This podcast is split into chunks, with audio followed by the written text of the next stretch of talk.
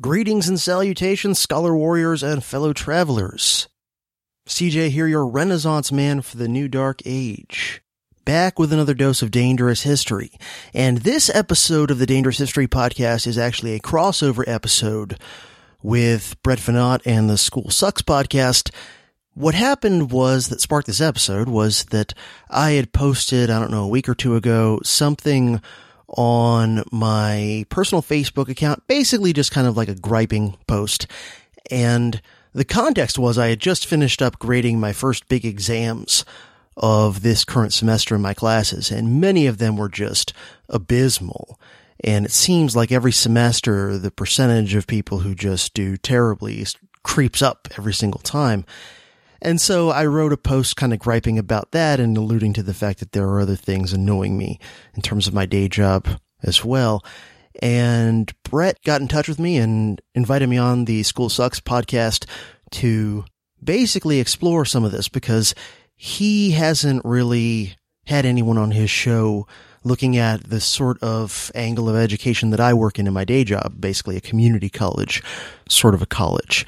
And so, you know, he's had a lot of people on talking about different aspects of public school schooling K through 12 and some people on talking about various aspects of kind of the big university level, but never from my perspective. So I was happy to come on and talk with him. And then I was also happy to release our conversation as an episode of my podcast as well. So if you've already listened to this episode on Brett's feed, the conversation is going to be the same. There's nothing new there. You don't have to listen to it again unless you desperately want to for some reason. But also, I just want to say if you're not someone who already listens to and subscribes to School Sucks, all I could say is what's wrong with you and go listen to and subscribe to that podcast right away. It's been one of my favorite podcasts for many years since before I started this podcast. So it's always been really cool for me every time I've talked to or collaborated with Brett. It's just been neat because I look at him as a pretty OG podcaster going way back. You know, he's been doing his podcast about twice as long as I've been doing mine. And like I said, been a big fan of his work for a long time, and he's one of like the two or three podcasts that more than any others inspired me to start doing my own. So anyway, I hope you enjoy this conversation and I hope you, you find it interesting, a little kind of inside baseball on what things are looking like from my perspective at my day job. And I just want to emphasize here something I think I mentioned in our conversation too, which is this is one person's perspective at one school in one department in one subject area. So, you know, I'm sure much of what I say doesn't apply to people working in different but similar class colleges and in different states where there's different rules on certain things. And I'm sure it's also different even even within my same college or within another college right next door in the same state, I'm sure in a different department, in a different subject area, things are different. But I think some of the trends we talk about here are probably pretty across the board, particularly when it comes to students seeming to be less and less prepared to kind of deal with basic college tasks. So we ended up, even though we recorded this conversation in, you know, one long take. We spoke for like a couple of hours. We ended up breaking it into two separate segments, two separate episodes to make it more digestible. And the first part deals with kind of the institutional issues that are bugging me. And the second part deals with the issues coming from the students themselves. In other words, some of the unsettling trends I've noticed over the past decade plus amongst the students walking into my classrooms. And so this is going to be the first half of our conversation dealing with the more institutional level of things. And then next time will be the other half of our conversation dealing with the students and their issues and some negative trends I see among them.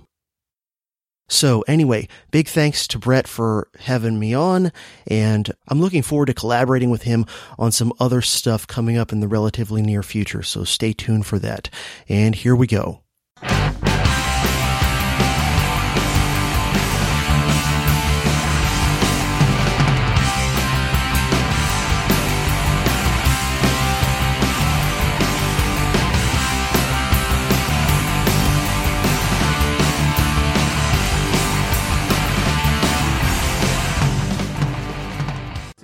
Welcome back to School Sucks.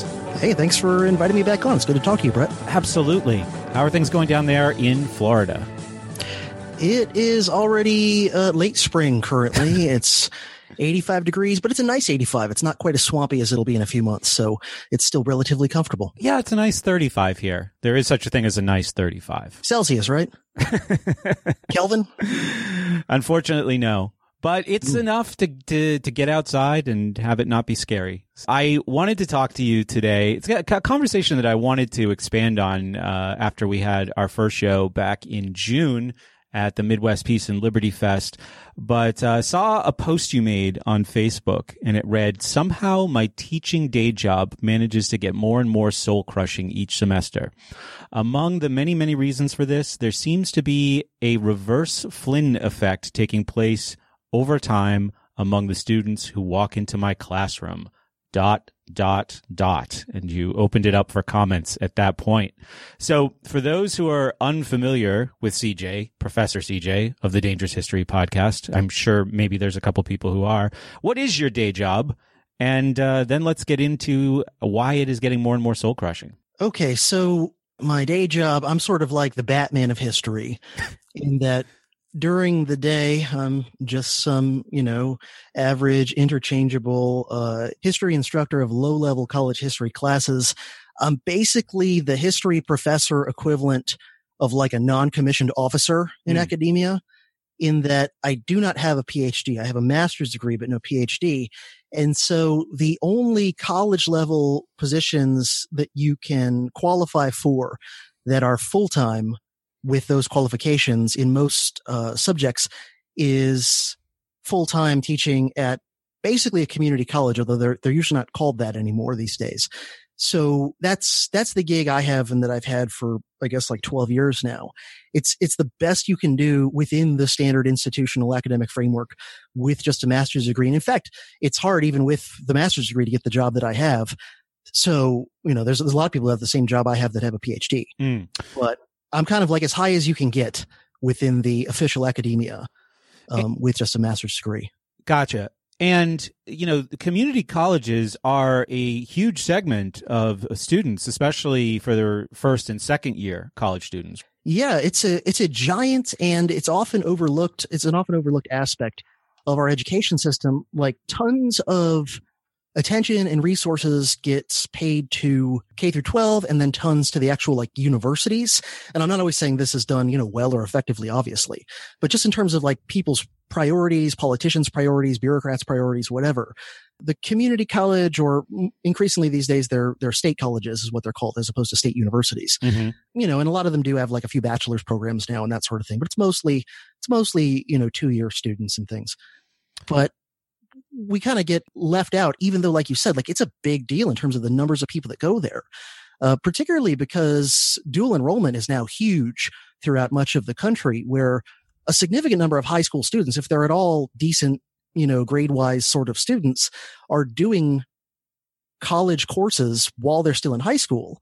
Typically, they're doing it with whatever's the nearest, you know, community college or state college to where they're at. So it's a big deal, and it's a it's a very different thing in a lot of ways from uh, the big universities. You know, a lot of the crazy like SJW extremism and whatever, like that's not really a thing on these sorts of colleges. Right. Uh, it's not really a thing on most college campuses. I think it's something that's yeah. highlighted, accentuated, and even exaggerated by a lot of hostile media, and I will throw myself into that group. I've certainly taken the bait on these stories before, and I think one of the re- it's unfortunate that all of that is happening with a certain population of college students. But what's really unfortunate is it's kind of becoming the face of higher education, which means that on the one hand, on the optimistic positive side, it is distracting from a lot of the good things that are happening in higher education. Like here in Pittsburgh, we have Carnegie Mellon University, which has like an amazing robotics program and is certainly graduating a lot of young people into very promising entry level positions in the expanding tech sector in this city.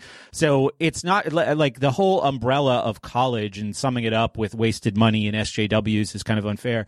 The negative aspect of that is it is distracting. The social justice war is distracting from a lot of the other problems in higher education. They're political, they're economic, they have to do with um, you know the way things are are being taught or not being taught, the level of preparedness that students come to college with, thinking that college is going to be you know an answer educationally, even even though no finger quotes educational answers have come thus far after fifteen thousand hours of public schooling, but suddenly there's going to be some magical transformation in these four years, and that's leading to a lot of students either graduating in huge amounts of debt with a lot of disappointment or not graduating from college at all.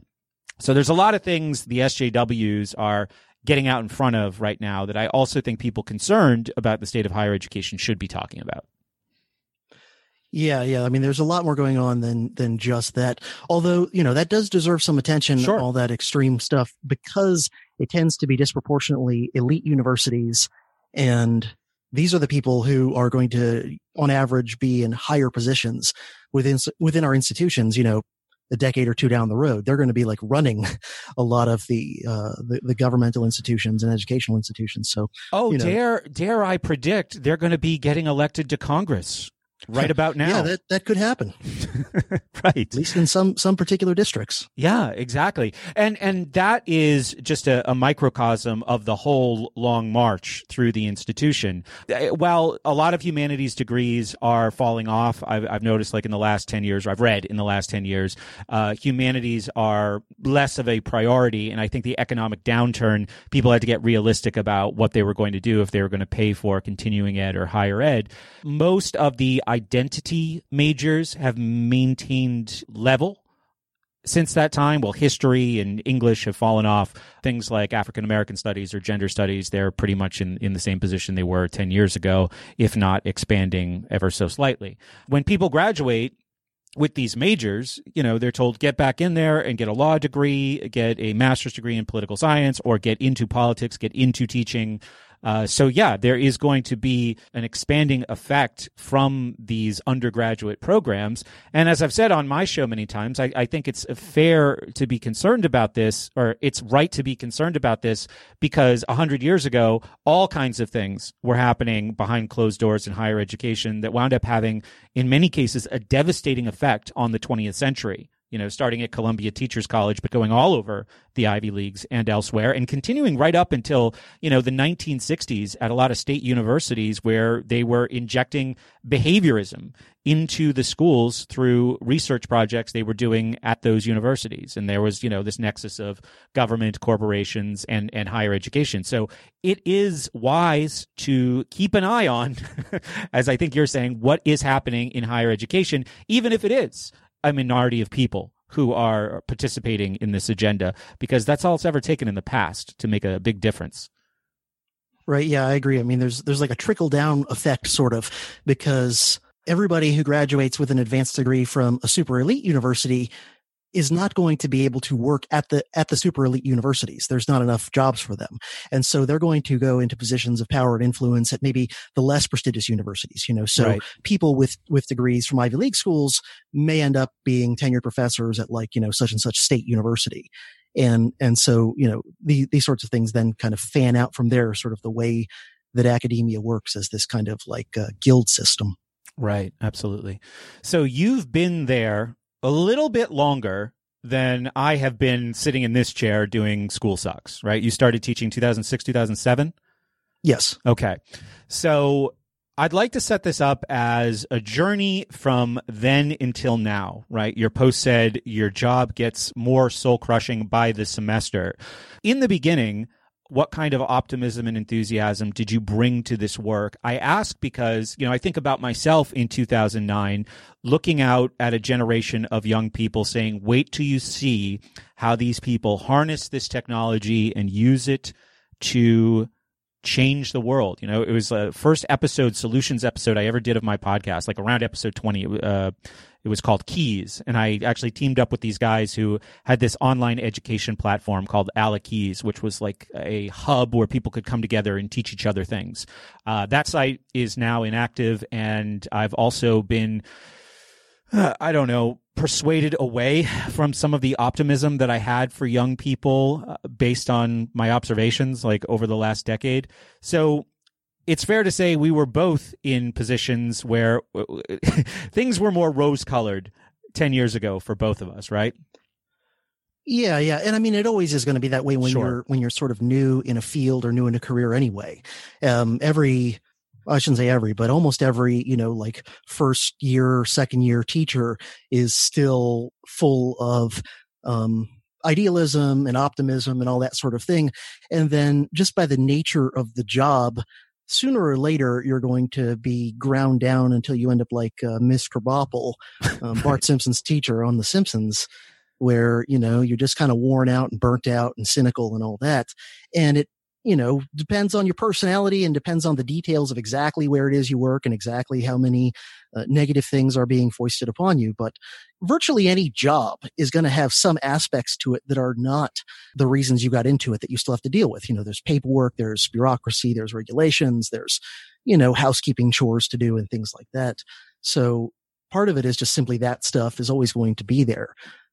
But I mean, there's definitely been, been changes and and just speaking about where I work and, and everybody like keep this in mind like this is this is one person's experience at one particular school in one particular state in one particular subject area i'm not at all at all claiming that this is like going on the same trends I'm, I'm going to talk about here and changes and things are, are not happening everywhere.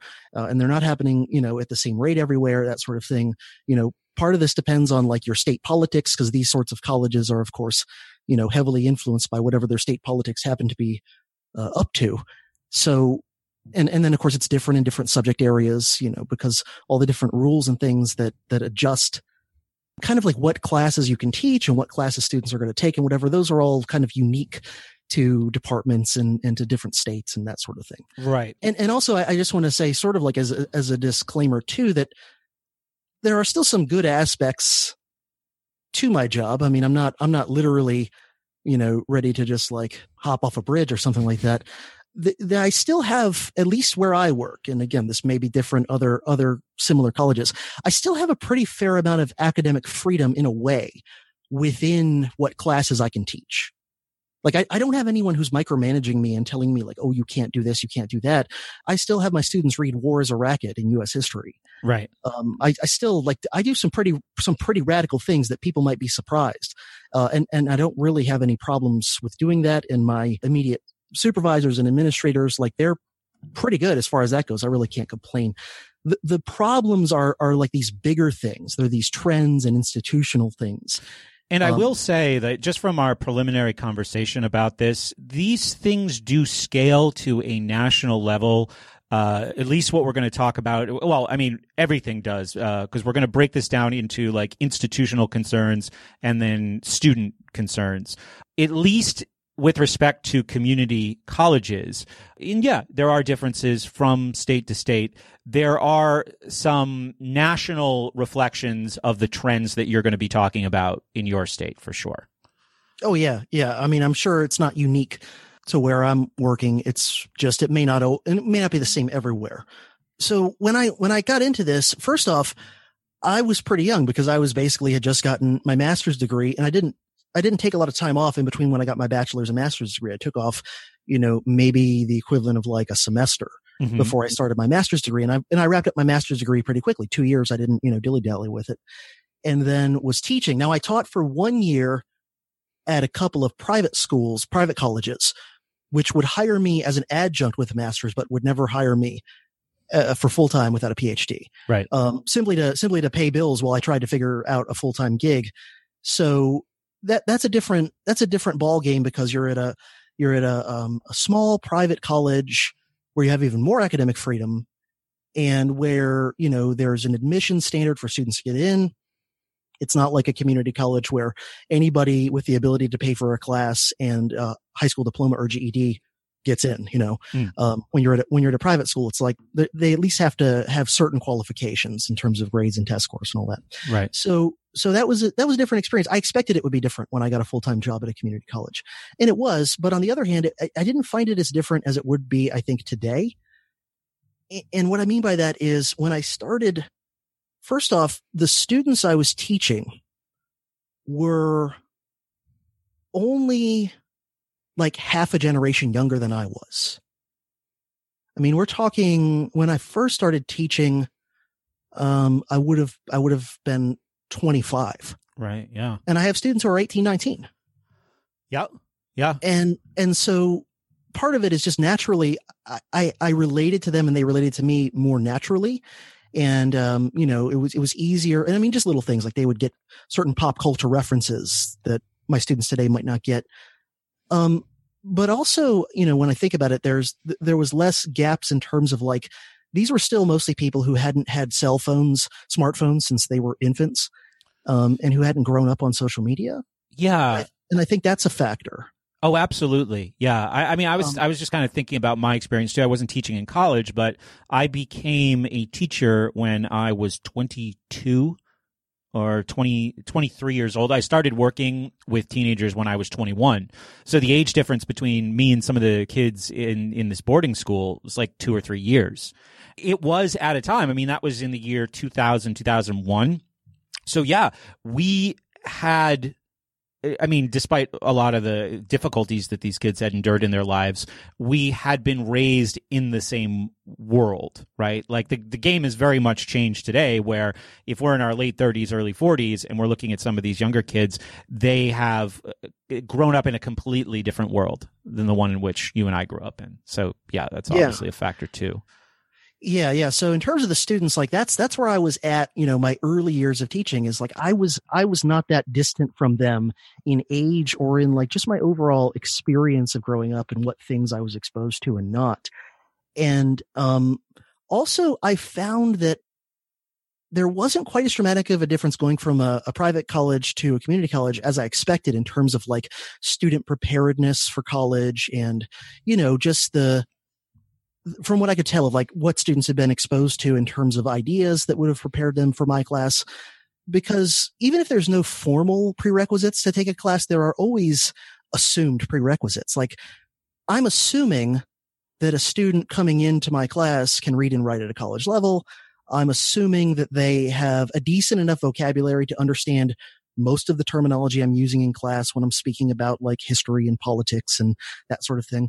Um, I understand that there's probably a lot of things they haven't been, and and I you know always will try to explain a term that I that I think they probably haven't been exposed to or something like that. But I, I was able to I don't know it seemed it seemed like there were still a fair amount of students even at, even at community college who were ready both in terms of their knowledge and skill set and then also in terms of like having the proper attitude and expectations of like what it's going to take to get through to get through college to pass college classes. Right. And then that gradually started to change and, and i guess you know we can talk about that in more in more detail a little bit later on. Yeah let's zoom out and do the the institutional changes first. Um sure. you mentioned to me a reduction or there has been a reduction in the variety of history classes that you're able to teach or the number of classes students are able to to take with you what do you attribute that to? Right. That's something that has changed.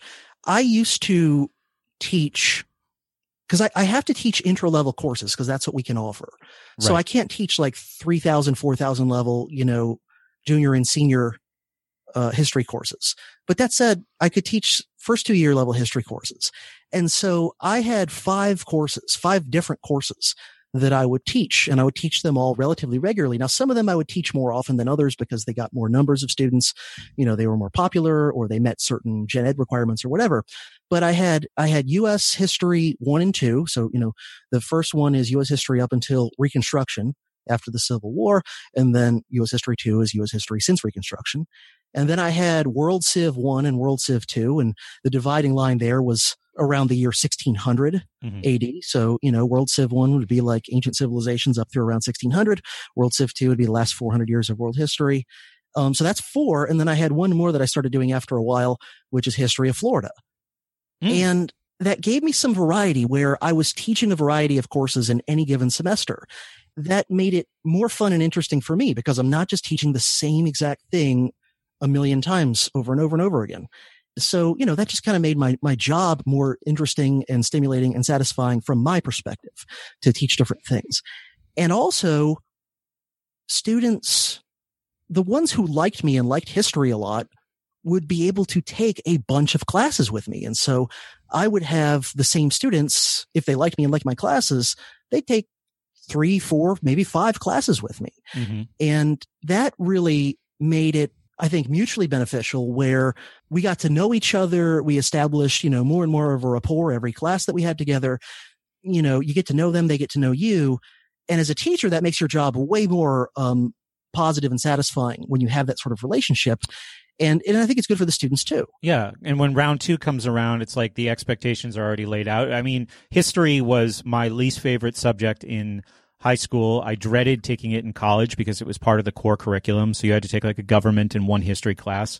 Um, the uh, department head who taught a lot. I went to a small college, so the department head actually taught a lot of the classes. He had a reputation for being terribly difficult and I put it off as because I wasn't really in college to uh, achieve.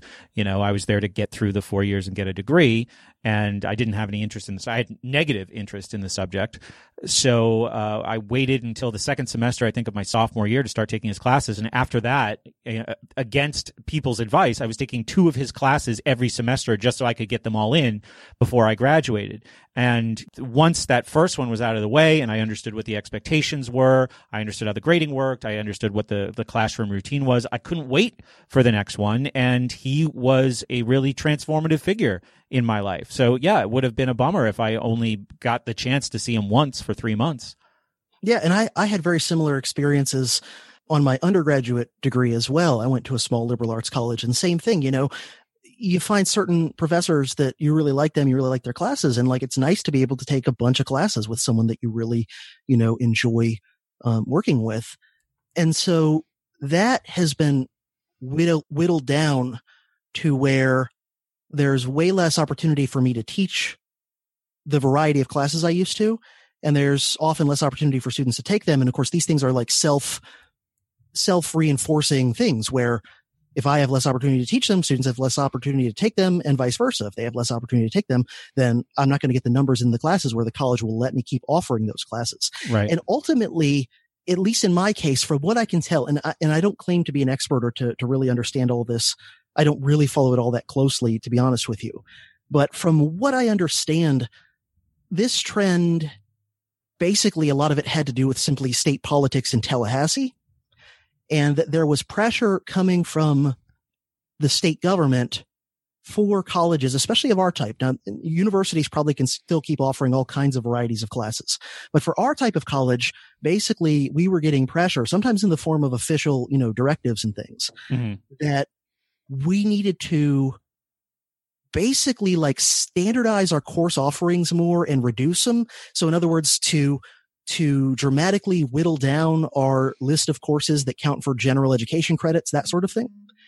And, you know, for all I know, this is happening in many other states, but I just have no idea because I've never looked into it. So I don't know. But that was the trend coming from the state government. And so what ended up happening was this in regard to the classes I teach.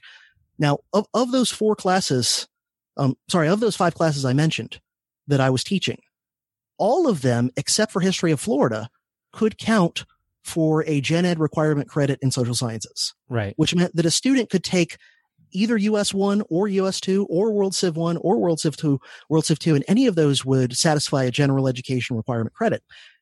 Well, when they made these changes a few years back, I want to say maybe like four years ago, five years ago, the net result ended up being that only one history class now is a gen ed requirement credit satisfying course. And so that one class is US history 2. And so what ended up happening really fast was the number of students in my US History 2 classes blew up. Yeah. And those, those started to fill up. And then the numbers of students in all my other classes that used to be gen ed requirement courses and now are not dropped off a cliff.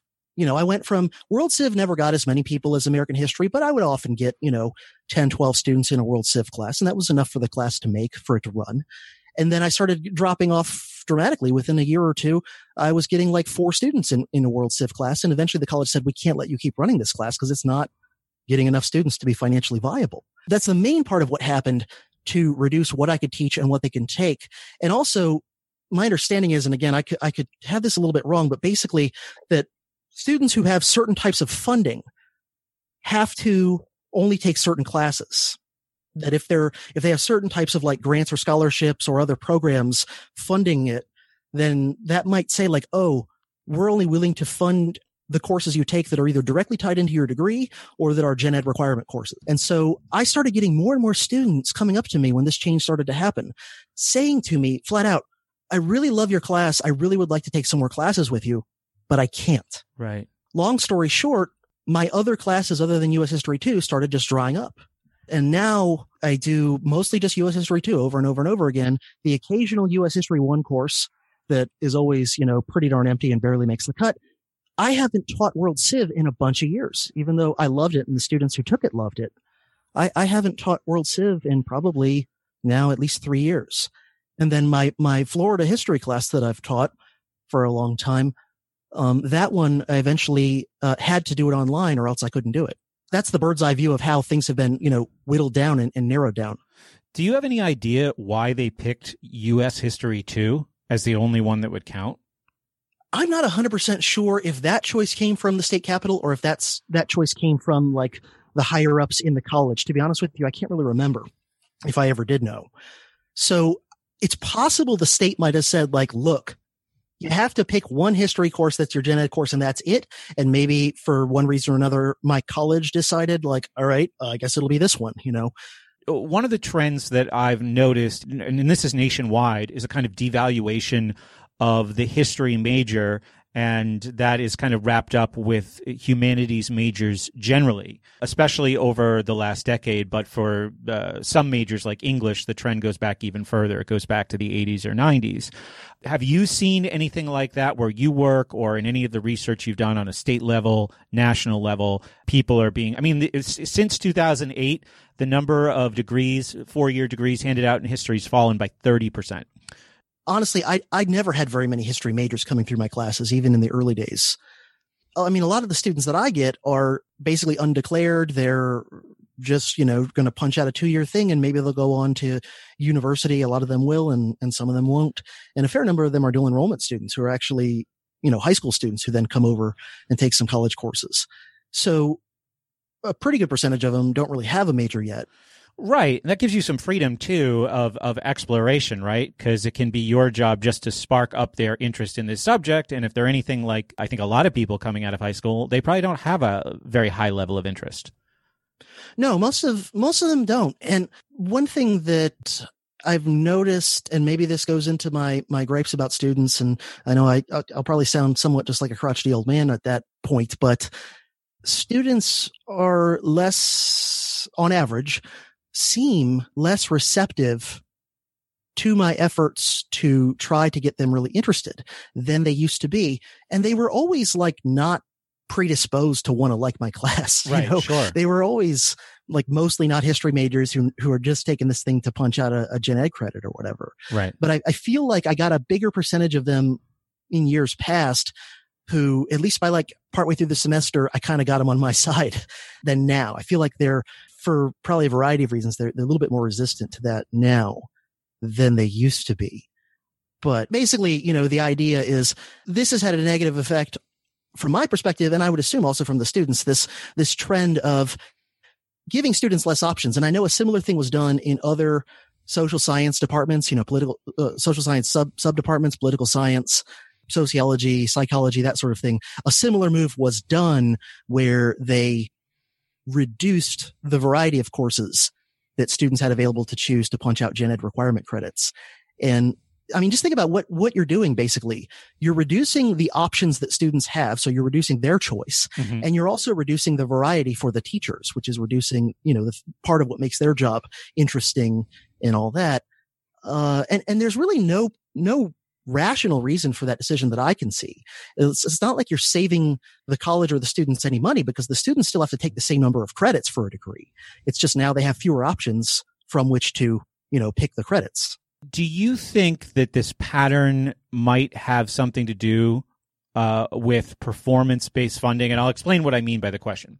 So, like, let's just say you work at a two year institution and they have limited resources, obviously, like state funding uh, state funding going to these schools has been decreasing steadily over the last decade. I think in that same period of time, no, maybe the last two decades, while tuition has tripled right? So there's obviously much more of a drive to get results with the money that they are getting from the state. So you're going to see resources devoted to things in more and more of these institutions like nursing or computer science, which have just like in the last decade seen huge increases in people completing those programs. Like they're up over 50% since not even the last decade, since like 2010. So they're pulling resources away from things that are less concrete. Yeah, I mean, in general, I think there's been an increase in politicians and and bureaucrats and maybe sometimes even college administrators looking at college as basically just being a different kind of trade school as being just just purely you know direct job prep and that's it. But but at the same time they're not they're not eliminating all the gen ed requirements. Like they're still requiring students to you know take take some uh, literature course and take some history course or whatever. So it's this weird in between where you know it'd be one thing if you said all right we're going to get rid of all the gen ed stuff and basically like you only take classes in your chosen career path that you're working towards. Now there's there's pluses and minuses to that decision, but instead we're in this kind of halfway space where you still have to take stuff that's not directly related to a career, particularly if you're in one of the more job oriented programs like nursing or something like that.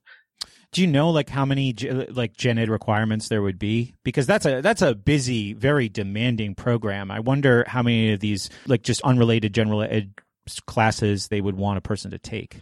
It's a very broad question, I know, but yeah, yeah. I mean, off, offhand, I don't have specifics, but they definitely have to take some. I mean, I get I get nursing students coming through my class, and by the way, um, they're often, even though they're not predisposed to be interested in history, they're often very good students simply because, like, they they sort of take it seriously. They sort of take, in general, what their their college seriously, their their schooling seriously, and so they often put in a good amount of effort even some of the nursing students who may not be naturally good at history will oftentimes still do all right just by just by taking it seriously and putting in some effort. Sure. Since I mentioned it, do you think we can just talk a little bit about how performance based funding, which sounds like a good thing on the surface, has negative unintended consequences? I mean, there's been two rounds of attempts in various states. I think more than half the states try to do this where they offer performance incentives for graduation. So people understand how the government funds things, right? Most of the funding is just incremental. Every year there's a, an increase based on the previous year's budgets. And people also call this like if the projected increase is 7% and it goes to 6%, that is called a cut. Funding still goes up and people call that a cut. And then in addition to that, there's also on the state level, like formula funding, which would be they look at specifics. So beyond incremental funding, there would be like, there's this many students, there's this amount of square footage of buildings to maintain, there's this many faculty and staff, and there's a formula for additional funding on top of that. But performance based funding has come in a couple of times and changed that up a little bit. Yeah, it's true that the theory of performance based funding sounds good and rational. And a lot of people who are more kind of on the conservative end of the spectrum will go like, yeah, we should, you know, hold these institutions and bureaucracies and agencies accountable and make sure they're doing what they're supposed to be doing. And we should, you'll, sometimes hear people say things like, oh, we should run the government more like a private business or whatever. But there's, there's problems with that because it's not a private business. And the, the biggest problem is that when you're talking about a government institution, right and of course, th- this is, you know, we could, we could get off into the weeds with the anarchist case of why these things shouldn't exist and blah, blah, blah, blah. We all know this, but, um, you know, just, just dealing within the framework of these things exist and, and how should they be organized and funded and whatever. When you say performance, you don't actually have because it's not a free market situation and a free market institution you can't you can't say what performance really is because if I'm talking about like, let's say I, I run a, I don't know, I run a restaurant, right? Well, performance ultimately comes down to profit, which is driven by, you know, customers coming in and patronizing my restaurants and then me running the business efficiently enough that, that I end up with a profit when they're done, you know, paying for, for their services. So, so I can easily say like who's, I can easily say if my restaurant is doing better or worse than last year. And I can also uh, zoom it in and say like, all right, this waitress over here is tending to, you know, produce more than this waitress over there. And I could, you know, try to get the the one that's not performing as well to shape up or else replace him or her or whatever. But the problem is with something like a state school that there really is no market feedback mechanism of profit and loss that you could easily say like are you performing or not? So what ends up happening is that people end up having to pick various metrics. Right right. And there's always a certain amount of arbitrariness in that decision. And by the way this is the same criticism that I would make, and I'm sure you probably would too, against something like central planning of the economy in the Soviet Union, which is like, if you don't have a market feedback mechanism, how do you know how many shoes the factory should produce of, and of what type and what size? How do you know, you know, the, the what, what the steel should be used for in your economy, whether it should be used for one thing versus another. And and what the Communist Party in the Soviet Union did was basically just issue arbitrary uh, goals and things like, all right, comrade, you're going to make more steel this this quarter than you did last year. You know, and no sense of like, does that even make sense to the overall economy? There's no way to know. Well, the other there's other examples too that are a little more cartoony. Like a shoe factory would get a quota for pairs of shoes to produce, and they would produce all children's shoes. Right, because right? you could make more with the supplies that you had. Yeah, yeah. Well, that that's that's the other that's the other problem with this idea of performance based funding that ties into the analogy to central planning, which is people will always game the system, whatever you set the signpost as. We know this. So if you say, all right, guys, your funding depends on your students' test scores, well, you're, you're going to end up with a lot of people blatantly teaching to the test and probably with a fair number of people, you know, cheating and, and, and facilitating cheating because that's now what everything depends on. If you say your performance funding now depends on your graduation rate, okay. Now, sooner or later, people are going to start watering down their standards to make sure more people graduate. Right. If you say your performance funding depends on um, student success as measured by by grades, you're going to probably get a lot of grade inflation.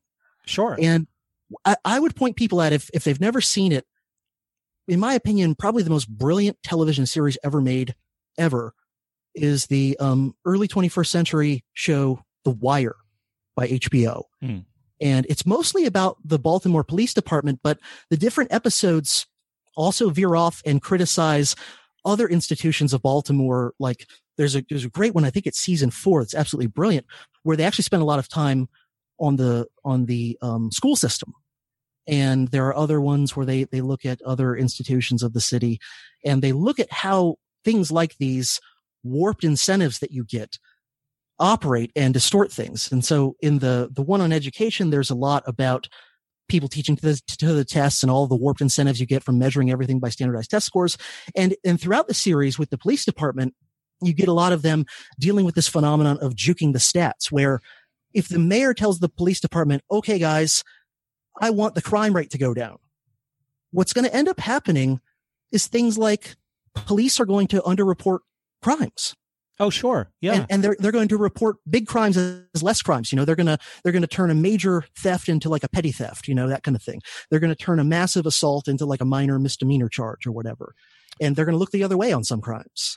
Um, whenever I watch The Wire, and, and it's in my head because I just rewatched it a few months ago, and like every time I rewatch it, I like it better. And every time it resonates even more with me in terms of the warped incentives and the gaming of the system and the juking of the stats that you get in these sorts of uh, scenarios. Well, there's that problem, right? And there's other, I mean, there's other examples like healthcare. They've tried performance pay models in healthcare. It wound up turning surgeons away uh, from people who were sicker or more in need, right? Because there's a higher chance of failure. There's also I mean, in any centrally managed complex system like the ones we're talking about, it assumes, I think, that all people are going to be rational, predictable, honest actors. And that's never the case. And the central management of the system itself discourages that. And it also increases the human factor. So in elementary education, let's say, there's a goal to increase test scores. So teachers have to teach to the test more and more, which subtracts from their love of teaching, which they pass on through their attitudes. I mean, I've seen videos of this and even used audio from those videos in past podcasts. They pass that lack of enthusiasm on to the students, right? Which lowers their desire to learn And that is all about uh, performance incentives, ultimately translating down to the lowest level to a student who learned from his teacher to not be excited about education. Yeah, yeah. It it increasingly dehumanizes education, like even more than it already has been. Right. It takes away the potential for creativity and craftsmanship on the part of the teacher. And you know, some people go into teaching because it's the path of least, least resistance. It's a you know, it's a steady paycheck, and you get the summer off. Blah blah blah blah blah. But a fair amount of people who go into teaching go into it for a significant amount of their motivation. It really is admirable. It really is like, yeah, I, I, I, love helping people to learn things. And, you know, I, I love that experience of interacting with students and helping them to understand things better. And it's just very satisfying and positive. And when these systems evolve in this way, it takes all that that ability for creativity and enjoyment away. And there's so many studies that show that one of the biggest factors in people's happiness and satisfaction with their work or lack thereof is how much freedom they have within their job right. versus how much are they constrained. Yeah, I mean, I'm totally on the same page with you on this, this negative effect on morale. The more that you, again, often because of having to cater to these arbitrary metrics and, and quantitative stat based models of measuring things and whatever, that, yeah, you, you reduce the teacher's freedom and you reduce morale. And again, any, anyone um, who hasn't seen it, check out The Wire. And I think it's season four where one of the guys who was a cop at the beginning of the series leaves that and becomes a public school teacher in a Baltimore inner city school. And, and it really does a brilliant job exploring that and also showing how that compares with what the police experience, what the same character experienced when he was a cop, as far as just having to, you know, cater to these performance metrics and outcome based everything and, and so forth. Yeah, you know, I'm picturing Baltimore, right? And I'm also attaching that to this call that we keep hearing that college should be available and free to everyone. You've certainly mm-hmm. heard this. And sure, I mean, the people who say that, maybe that makes them feel better, you know, in quiet moments when they're riding around in the back of their limousines or whatever. But the unseen of that, I think, especially when you pair it with what we're talking about, performance based funding, those people who were not prepared for college or were not on a college track otherwise being shuffled into these institutions, which we've seen plenty of over the last two decades. If those institutions are subject to performance based funding, while they're taking people in who are not capable of you know meeting the performance requirements. So then you have this like self-fulfilling situation where yes let this egalitarian everybody go to college thing everybody in the door everybody into college oh you can't perform here. Oh well that's too bad. That's really too bad because we also have all these performance incentives. So the schools that serve that population would be getting uh, especially if they're you know state colleges if they're community colleges they're going to be getting their funding chopped away because of that so that it's like a self-perpetuating worsening problem. Yeah, yeah, yeah. No, I, th- I think you put your finger right on it right there. That yeah, on the one hand, there's there's pressure for a variety of reasons, including just simple, you know, more students coming in means more tuition. There's there's a variety of incentives and pressures and things coming from various corners, including political ones of of the egalitarian impulse. You know, get more people in college, and more people will automatically be middle class. You know, um, rather than realizing that that relationship is more based on correlation than causation. And yeah, you end up recruiting more people, but that doesn't mean that they all have the, even just the right personality, let alone all, all the correct prerequisite skills and things to succeed. And my feeling is if you recruit somebody into something like college and, and they, for one reason or another, really shouldn't be there. And there's a good chance they're not going to make it through successfully to a, to a, a degree. That's really in a way kind of abusive. And and again, this is another theme that, that you get in the show, The Wire. I'm sorry to keep coming back to this, but it's on my mind where these institutions just, they're inherently abusive and dehumanizing in a way. And it's, and it's not that everybody who's in them and any, everybody who's running them are bad people. I mean, some of them may be bad people. Some of them may be just careerists. Some of them may be incompetent, but some of them are, you know, at least trying to do the best that they can within their situation. But it's, it's like inherent it's an inherent systematic thing to the institutions themselves that it's it's in their nature to kind of be this way, to be kind of dehumanizing right. and um, abusive in a way. Before we move on, the careful listener might have noticed that we just seem to be in a subtle agreement about more funding when I mentioned the underfunded institutions serving a less college ready population. There was kind of an argument in there that more funding leads to better educational outcomes, which is obviously you know, blasphemy to our audiences. But in higher education, there is a strong correlation between, you know, the money an institution spends per student and outcomes. And an example would be, you know, I went to a small private school in Vermont. I studied a major that had a lot of technical aspects to it. The school did not have the funding to keep the program I was in up to date.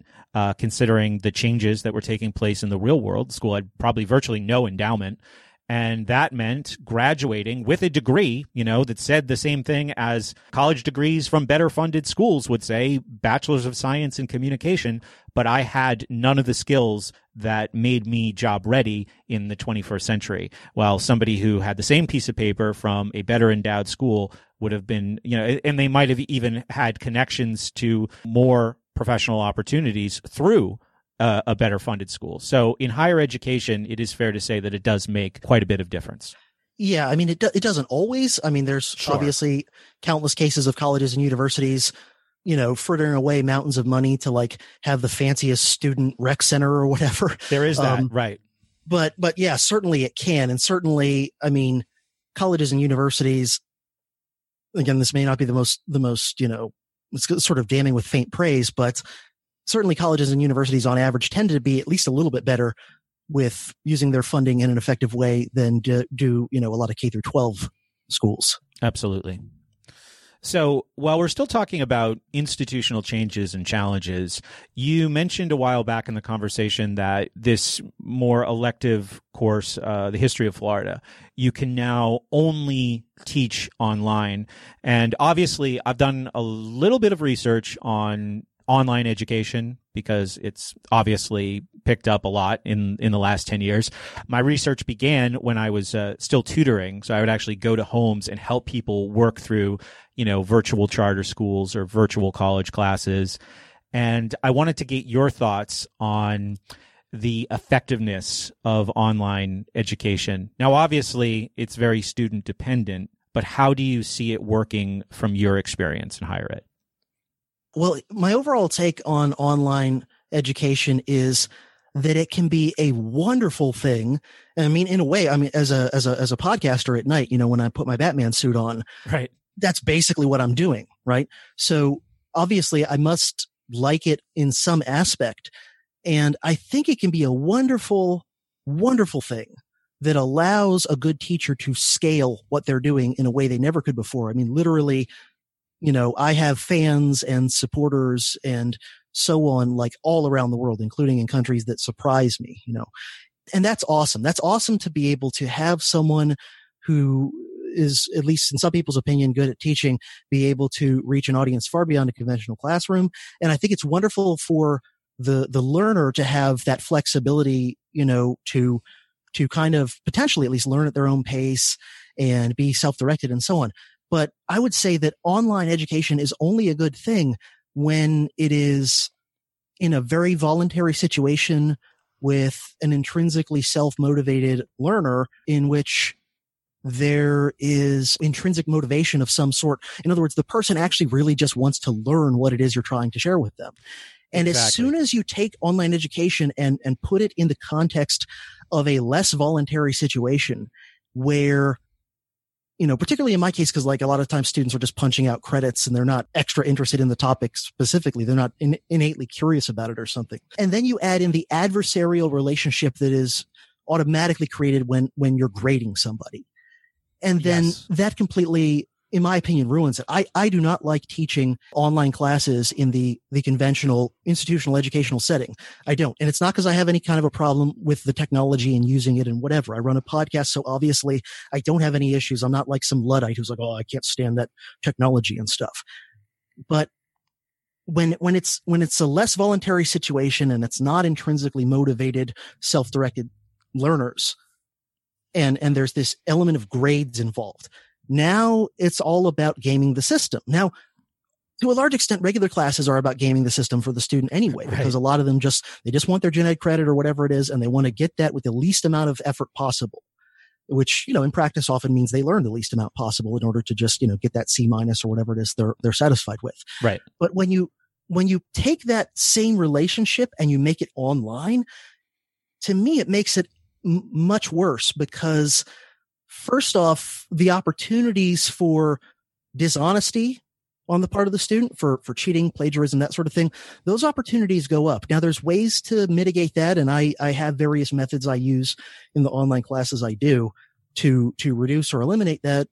But even so, you're going to at least get more attempts at that than you ever would with a student who actually has to see you face to face and, and, you know, meet you in person and, and deal with you in person on a regular basis. And also students do worse, both in my observation and, you know, most of my colleagues, I've asked this, uh, people who teach in a variety of subjects, you know, do your students tend to do better in your online classes or your face to face classes? Overwhelmingly, they do worse in the online classes. And I don't know, there, there's something about having that personal face to face interaction that's not quantifiable and that can never be fully reproduced a relationship online class scenario. Right. You know, I think another factor of this, it's very easy, especially at that age, to be seduced by the convenience or the perceived freedom of doing classes online. And I think a lot of these students are being unrealistic or under evaluative about their own learning styles because too many of them reach college without ever evaluating themselves as learners because that was some, yeah. always somebody else's job. You know, somebody else will tell you if you're doing well or not, or if what you're doing works or not. So they've probably, you know, in a lot of cases, they, they might have some instincts or some vague knowledge about patterns like do they do everything at the last minute? Do they need face-to-face interaction? Do they retain more by listening or by watching someone talk than by reading? But they probably have not done the hard work of developing a formula for how they learn best. So they're not being realistic about whether or not this is going to work for them. Yeah, and they're not being realistic about whether they have the um the self discipline to like make sure that they're doing things and submitting them on time and following directions when there's not someone there in person to like, you know, kind of beat you over the head with like, hey, this is due next week, remember, you know. There's also the element of I mean, from the teacher's perspective, it's infinitely less satisfying to teach online in a conventional educational, you know, relationship than face to face because course, yeah. no matter what you do, you're never going to establish the same rapport that you can establish in person. You know, I, I can't rely on my uh, charm and humor, such as it is, um, you know, charisma even that, you know, good, good teachers are, are relying on you can't do that online. You can't replicate it. I mean, you can have, you know, little videos of yourself talking and audio of yourself talking and, you know, whatever, but it's, it's never going to be the same as that, that face to face interaction. And so it, it lowers the morale from the teacher's perspective. Now, I've talked to a bunch of my colleagues about this. And I've also talked to a lot of people in job interviews when I've been on job committees hiring faculty members. And the interesting thing is whenever online comes up, it's unanimous. Every, everyone will say, Oh yeah, I, I find it much less enjoyable and satisfying than teaching face to face. I've never heard anyone say the opposite. I've never heard anyone uh, either who works with me or who's trying to get a job at my college say, "Oh yeah, I totally love the online interaction. It's way better than than in person, face to face." Blah blah blah. Again, you're you're harming teacher morale, and that's going to ultimately harm student morale. I think in some ways. And, right, and another right. thing I would I would point out about the online experience again in in this scenario where you're not talking about you're not talking about self motivated, intrinsically motivated people like listening to a podcast because it's, it's a topic they're interested in or whatever. But when you're in like a more of a school setting and it's an online class, we all know that when people get behind the wheel of a car and go driving around, they can suddenly become like way more rude and inconsiderate and, and just, you know, turn into way more of assholes for lack of a better term than they ever would be just walking around dealing with people face to face, you know? Like if, if you're walking down the aisle of a grocery store and someone accidentally steps in front of you, sort of cuts you off. Like most people don't immediately start yelling f bombs at that person. They'll, oh, excuse me, sorry. Yes. Um, but but in the car you get road rage, right? Because you have that distance. You're no longer like face to face, close proximity. And we all know that this can get even more ridiculous when you're in the online world, like on Twitter or Facebook or whatever. People will go nuts with with hatred and you know all these social media mobs to destroy people over sometimes minor things. I believe you. Yeah. Yeah, yeah. I mean, you know, I, I can't be the only person who's observed this trend, right? But here's the thing. That same dynamic is at play. Now, it doesn't manifest in as extreme of a way because you still are an authority figure who's grading this person or whatever. Right. But nonetheless, that distance, I have a lot more students who will blatantly try to try something dishonest in an online class who would never do that in a face to face class.